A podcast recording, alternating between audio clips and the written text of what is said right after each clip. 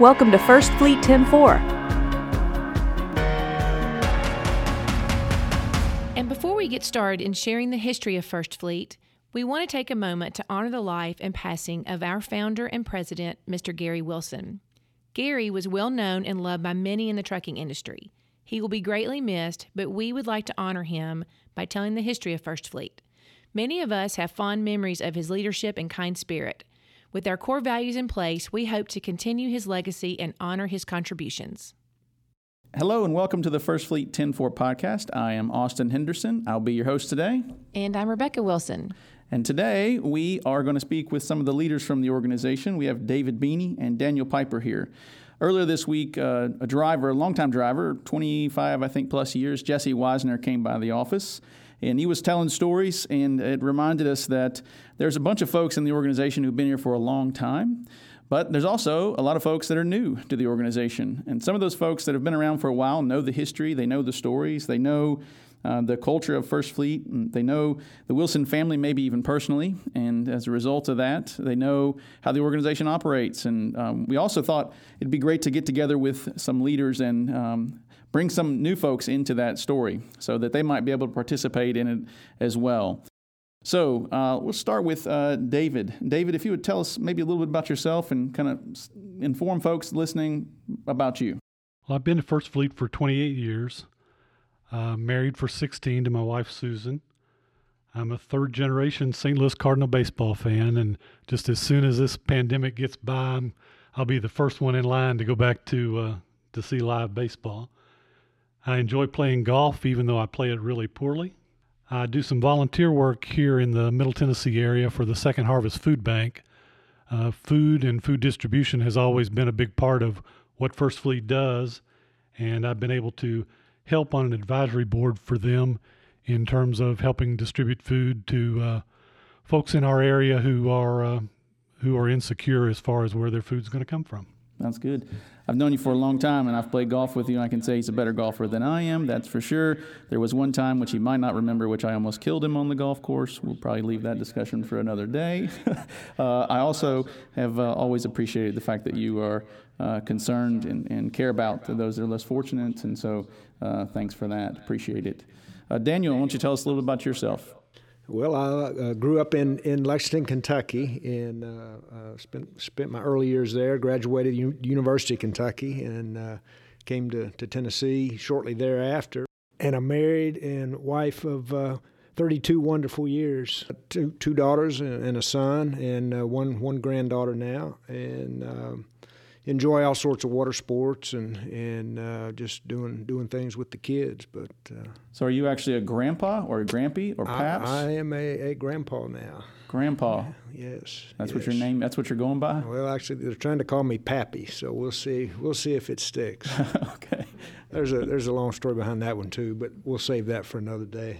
All right, David, you've been here 28 years, and Daniel, you've been here 31 years. Both of you, if my recollections are correct, were hired by Gary Wilson. And um, so I think you guys are perfectly qualified to tell us a little bit about the history and tell us a little bit about the early days of First Fleet. David, you want to start us off? Sure. My history with Gary Wilson actually goes back prior to First Fleet.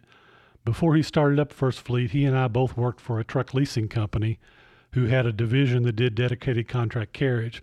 That's really kind of how the dedicated contract carriage industry got started was an, as an offshoot of, of truck leasing companies. Well, the family owned truck leasing company that we worked for decided that they were going to cash out and sell out to another entity.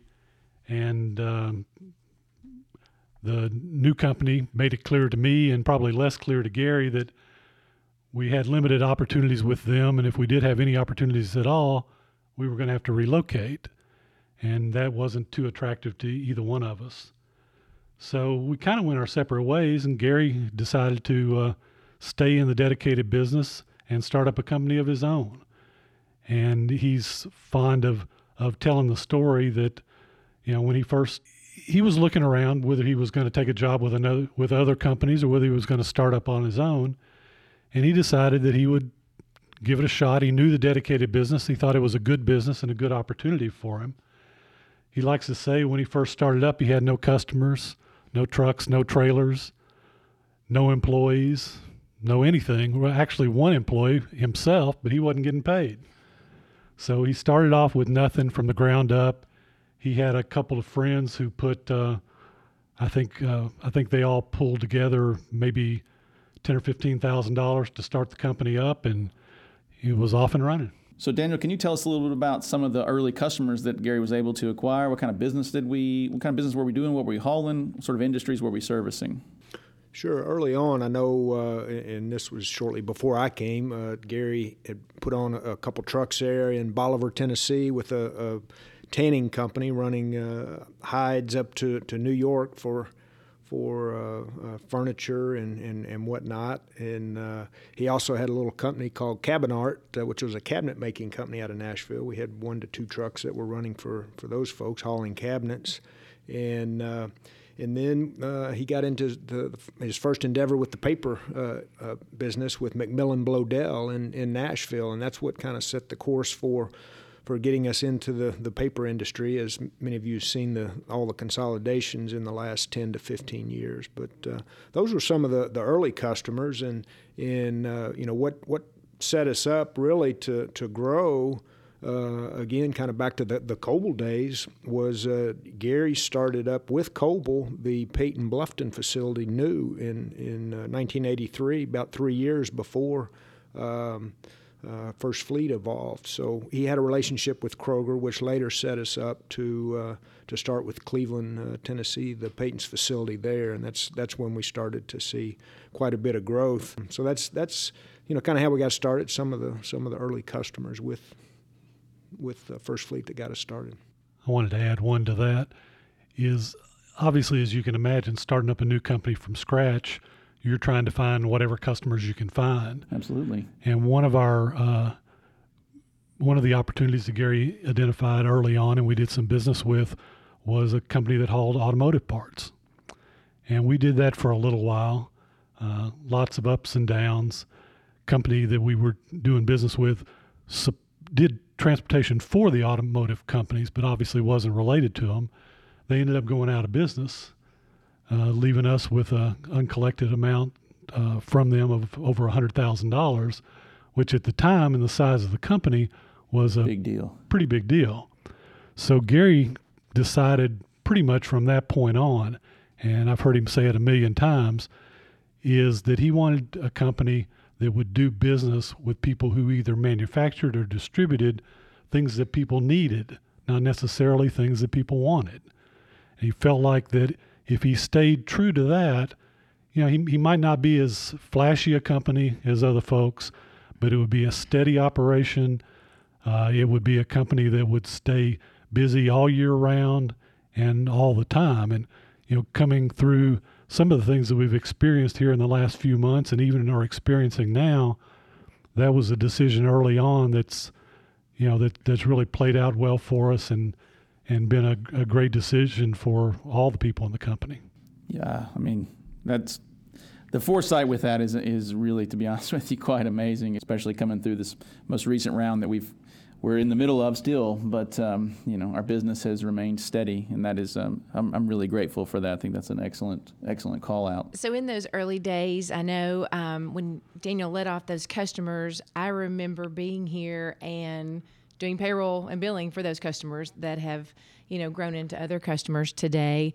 Uh, Daniel, give us uh, your side of the story about some of those um, startups and uh, customers? Well, early on, I know in, in, the first few customers, and, and again, I, I was not with the company when it first started in 1986, but I know just about everything was run out of a small little office here in Murfreesboro. And then in, in 1987, when uh, when we picked up the, the Peyton's Cleveland account, which was a, a sizable account at that time, I think we were going to run uh, about 40 trucks. It, it, started out with 25, but quickly went to 40, 45 trucks, and uh, it, it pretty much started on a on a yellow tablet and a and a pencil and and uh, um, you know Gary was dispatching out of the Holiday Inn. We didn't have a our, our, shop built yet or our office yet, so Gary would be at the Holiday Inn, and uh, trucks were, were, parked out in the parking lot. Drivers would come in, knock on uh, the hotel door. Gary would get up, give them their paperwork, and they'd, they'd be off uh, to make their deliveries. And uh, also in the early days, as, as, Gary was, was dispatching out of the Holiday Inn, uh, his wife Mary Beth was was back here at the the corporate office of uh, which consisted of uh, about two two offices. I know in the early days it was actually their house, but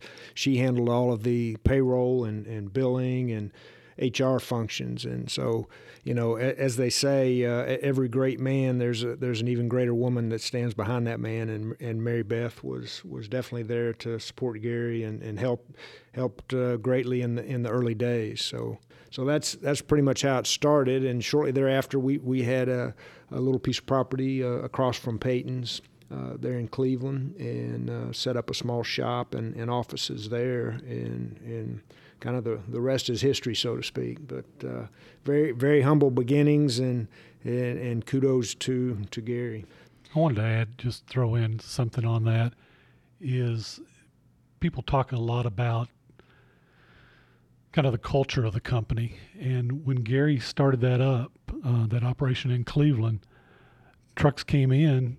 He was out in the parking lot at this hotel, motel, putting license plates on the trucks, putting decals on the trucks, getting them ready to go.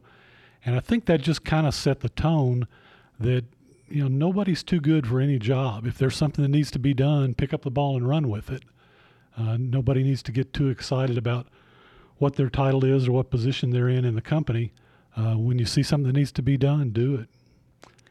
I think those are some of the things that we probably all learned from uh, Gary Wilson and uh, look around today, the people that we work with that have been here. I think that's been passed down. You know, the work ethic uh, comes to mind, integrity. Uh, David, what are some thoughts that we've we've learned from Gary and carried on? Well, I think that's that's the biggest thing. Gary's always you know, impressed upon all of us that the drivers are the ones out there bringing in the revenue. The rest of us are overhead. Now, what what we do and what everybody else does in the company is important, but at the end of the day, we're here as a support system to help make what the drivers do as easy as we can can make it. One kind of interesting story I think that uh, people might not know about is I've had the question come up because if you see any of our corporate letterhead, it, it's blue and people ask, well, you know, how come your trucks are red? Daniel mentioned the Cleveland startup, and we got awarded that business. And not unlike a lot of other business that we've gotten awarded over the years, they wanted us to start up pretty quickly. And Gary didn't have any trucks. I mean, he had, you know, probably a couple handfuls of trucks in the company. Small problem. Yeah, we, we didn't have the trucks to bring in. So he talked to the different uh, truck manufacturers and had a good friend who was a Peterbilt salesman at the time. And that Peterbilt salesman, one of his large accounts, was also Averitt Express, who's located here in Middle Tennessee. And uh, Gary talked to him and said, "Hey, you know, I need some trucks. I need them in a hurry." And he said, "Well, you know, our our build schedule is out, you know, several weeks or months." And he said, "Well, you know, is there anything that you can do from for me?" And Averitt had a, a group of trucks on order that had just got gotten ready, was just coming in, and the salesman talked to the owner of Averitt and said, "Hey, is it okay if I use some of your trucks and we'll fill in your order later?" And they agreed, and that was fine. And so we took part of a shipment of trucks that was originally destined to be Averitt Express trucks and used that to start up the operation in Cleveland. And by and large, our fleet has been red trucks ever since. That's that's a good story. I, I mean, I, have been here 20 years, and I didn't actually know that's why the trucks were red and the logo is blue. So that's a great, great story. And if you notice, the trailers are gray as well. maybe some, uh, maybe a story behind that as well. Uh, similar, sim, similar, similar story. I mean, that's that's how we got the trailers. They were Averitt originally Averitt purchase, and they switched them over to First Fleet. Well, we certainly appreciate their being gracious towards us. That's right. That's mm-hmm. right. Let's talk a little bit about the growth that we've seen since those early days, how the customers have stayed the same and changed a little. Daniel, do you want to speak to that? Sure. You know, I, I think, you know, kind of going back to, uh, you know, s- some of the early things that, that Gary believed in. I mean, the, the contract carriage and, and, the service end of it, you know, he believed that, that the only thing that separated us was service and and I believe it's service that allowed us to grow. Um, you know, at the time when we had the the Peyton Cleveland facility, uh, Kroger pretty much had a rule that they would not have a carrier in more than one site. And they broke that rule, and we went to, to Bluffton because they, they loved the service that they were getting in Cleveland, and um, and that was in '89. And then uh, Portland was built new in, in 1991, and, and we gained that business. And from there, we, we headed west. And uh, you know, as, as you know now, we do do uh, probably eight to ten sites for for Kroger, and uh, you know it, has been a, a, good relationship. And then along the same lines, the MacMillan Bloedel that I mentioned earlier, the the paper piece, uh, you know, we expanded with with uh, MacMillan Bloedel and took on three or four other locations, and they were eventually taken over by Weyerhaeuser. Weyerhaeuser liked what we did. We expanded with Weyerhaeuser to, to roughly 10 to, to 15 locations they were bought out by International Paper, and today we do multiple sites for, for International Paper, but it was all, all driven by service. Um, the, the Flowers Baking Company, you know, 20 years ago, uh, we started with them in a in a location over in North Carolina for four sites, and and today, you know, again we do you know probably upwards of 15 sites for for Flowers Bakery, and it's all all driven by by you know service and dedicated people with focus on on making those on time deliveries. One thing I've always been proud of, and I, when I talk to bankers or other people that are interested in talking about our company, is over the years, the vast majority of our growth has been from existing customers. It's very easy for a salesman in our industry to go in and make promises on what they can do for you, how easy they can make your life. But our growth has come from people who have seen us They've experienced our service day in and day out. You know, they kind of know what we're like, warts and all, and they still see that and they go, wow, you know, you've not just said you can provide service, you're doing it. And so, really, you know, kind of to piggyback off Daniel's point, a lot of the growth that we've experienced throughout the life of the company is based on the efforts and hard work of the drivers and support folks who have provided the service to our customers from day one even some of that that comes to mind as I think about uh, the West Rock business and Georgia Pacific business and HEB business.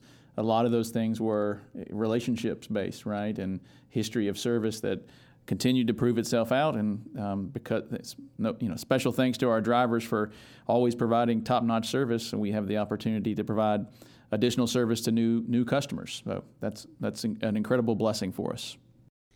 I think that makes me uh, want to move into the driver piece of it. Absolutely. Um, we definitely have uh, our first fleet drivers are very unique.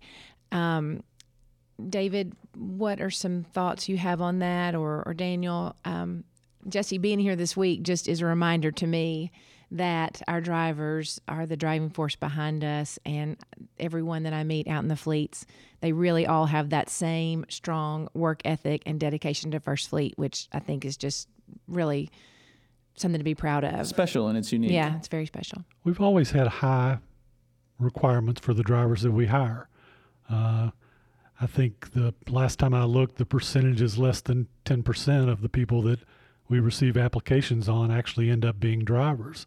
But that's one of the things that we looked at. And I talked a little bit about it before with some of Gary's activities in the com- in the company early on is we want drivers – that are willing to go out there and you know if they need to do something a little extra for a customer whatever it takes to, to make that job go smoothly to make that customer satisfied you know our folks are, are out there doing it and uh, you know can't give enough credit and enough thanks to the effort that that those folks put out on a daily basis it can be very challenging and some of the not only you know road conditions but some of the people that we have to interact with can from time to time be very challenging but, you know, by and large, our folks do it every day. They do it with a smile and they do it in a way that we get a lot of compliments from our customers and from their interactions with our drivers. That's for sure. Daniel, do you want to add to that? I would just say that, that you know, obviously the Gary, you know, knew that he had to have good people and, and, and you know believed in the drivers and you know wanted to provide them with a, a, a, good work environment. And you know he, he believes in providing them with good equipment, which you you know you see on the road and and uh, you know believed in, in the drivers having you know regular home time and and and you know the dedicated environment allows that where a driver can plan his week, plan his day, and and know when he's going to be home and and so that that allowed us to to, to hire good people. Um, he believed in the drivers, you know, being in uniforms. We provided uniforms for them the, the whole way because when they walk in the door, they want somebody that's, you know, they know who's coming through the door. They look sharp, and and uh, and again, it's just it's it's part of the, the the package, so to speak. I think down in Cleveland, we have some of our drivers that are still with us that Gary Wilson hired. We we do. We, uh, as a matter of fact, we, we just presented a four million mile award uh, to to one of them, Ronnie May, and uh, he's been with us pretty much you know from the beginning. So it's, it's quite an accomplishment. 30, 32 plus years uh, to to accomplish that award. So. Yeah, if you come, if you ever come to the corporate office, walking around the hallways here, there are plaques and pictures of all the million mile, two, three, and now we have a four million mile driver, and that is um, really something worth worth celebrating and calling out just in terms of the quantity of those folks that we have. There's there's something that goes along with uh, people willing to s- stay the course, and I feel like what what uh, throughout the whole organization, uh, the, the expectation on folks to present themselves professionally and to do whatever is necessary that's that's safe and ethical and legal um, within within the bounds of what we can do to try and meet or exceed the customer's expectations and um, that's part of the reason I've been here for 20 years because I feel like it's everyone's pulling in the same direction. It's really it's really an honor to be a part of it. Okay, so especially right now is uncertain times. No one can tell the future for for sure. Um, but we've been talking about the the history of the organization. We've gone from zero trucks to today in 2020, um, July of 2020, we have 2,912 trucks. We've got 10,872 trailers, and last week we moved over 18,700 loads. So um, obviously the, the business is is moving and growing, and a lot has changed. But when you think about the future, Daniel, tell us tell us what you're most encouraged about. Well, I, I think two things. I mean, I go back to something David mentioned earlier about our, our customer base, and you know, we're we're we're pretty much hauling groceries and bread and, and paper products, and people people need those things, and and that has has held us steady and true for you know well over thirty 30 years, going on 35 years, and um, I, I, you know, I, I see that continuing, and, and we've been able to grow in that environment from just a few trucks to, as you just mentioned, almost 3,000 trucks, and so I, I think, you know, we, we remain steady to that. I, I think we've got to remain competitive, and and many of you have seen a, a, a lot of things that have helped us get there, especially on the technology front. Um, you know, from from our tractor uh, being able to track the, the loads to the trailer tracking to we're changing over to platform science now, which is the in-cab device that, that will do, you know, is, is greatly enhanced over what we've been doing. You know, you've got the First Fleet app. Uh, there's just so many things from a technology standpoint that will continue to, to move us forward and, and, and keep us, you know, what I would say lean and mean going forward. Uh, to, and it's you know, it's, it's, it's kind of the way of the future. If you look around and, and, and see all the technological things in the world, that's pretty much how it operates today. And we've got to continue uh, down that path to, to, you know, remain competitive is, is what I see. One of the things that I think sets us apart and sets our customers apart is the need for outstanding service. It's one of our core values our customers have very high expectations of us. And one of the reasons they have high expectations of us is that their customers have very high expectations of them. Uh, I can remember when I was a kid, uh, our version of online purchasing was the Sears and Roebuck catalog. And we would find something in the Sears and Roebuck catalog that we couldn't live without. And we'd place an order for it. And sure enough, four to six weeks later, it would be there like magic. Well, it doesn't work that way anymore. Now you order online from Amazon, and if it's not there in a day or two, uh, you know you're pitching a fit, and even that's not good enough. You got to check online at the UPS website to see exactly which UPS facility it's left and when it left there and when it's getting to the next one to make sure you know when it's coming to your house. And those kind of demands are not going to change. They're only going to get more. Uh, they're going to get more demanding. Uh, people are going to expect more and more. And so, people that have, Daniel mentioned the technology that we're bringing to bear. That that's huge for us. That's always been a focus uh, in our company is making sure that we have up to date technology so that we can provide the communications to our customers that they're wanting to get. But at the end of the day, and I go back to another saying that I've heard Gary say many times, is that people do business with people. And as long as we've got quality individuals that are giving our customers a good experience at their dock, at the back of their store, you know, wherever we're, we're meeting and dealing with them, that we're doing the right thing in our deliveries to them, that we're able to provide them with a level of service that, that exceeds the other folks that are out there on the market, I think the future is going to be nothing but bright for us. One of the other reasons that gives me optimism about the future of the company is the fact, and it's a core value of our organization, is that we embrace change. We embrace change as a reality of progress. And the fact that our organization lives that out and we are very comfortable with not doing things the way that we did when the company was founded, embracing either whether it's technology, whether it's equip, equipment, whatever form that it takes, we're committed to embracing change and using that change as an, as an opportunity to further differentiate ourselves from our competitors. Yeah, I agree, David. Um, I think our company over the years embraced embracing change is something that for sure has been a part of our success, if nothing else. Um, our core values uh, were created at our 30 year anniversary mark, we got together, we came up with our core values, and that's something that will lead into maybe our next podcast. Review those core values and talk a little bit more about them for the people that might be new to our company that have heard the core values but don't understand truly how those came to be. So I think that'd be a great podcast for future, Austin. Noted. We'll make sure that happens. We'll wrap up this uh, edition of the podcast with some news from around the organization. A quick update on Platform Science. It's rolling out through the organization. It's really grateful. I personally had the opportunity to speak with several drivers this week with regard to opportunities to make that process better. Got some good feedback. We implemented some of those changes even this week. So keep your feedback coming. Um, you always remember in the podcast in this podcast section of the First Fleet mobile app, there's an Ask button. You can easily submit your questions um, for consideration there, and we'll try to do our best to answer those in a timely manner. All right, well, that's all we have for this week. So until next time, stay safe.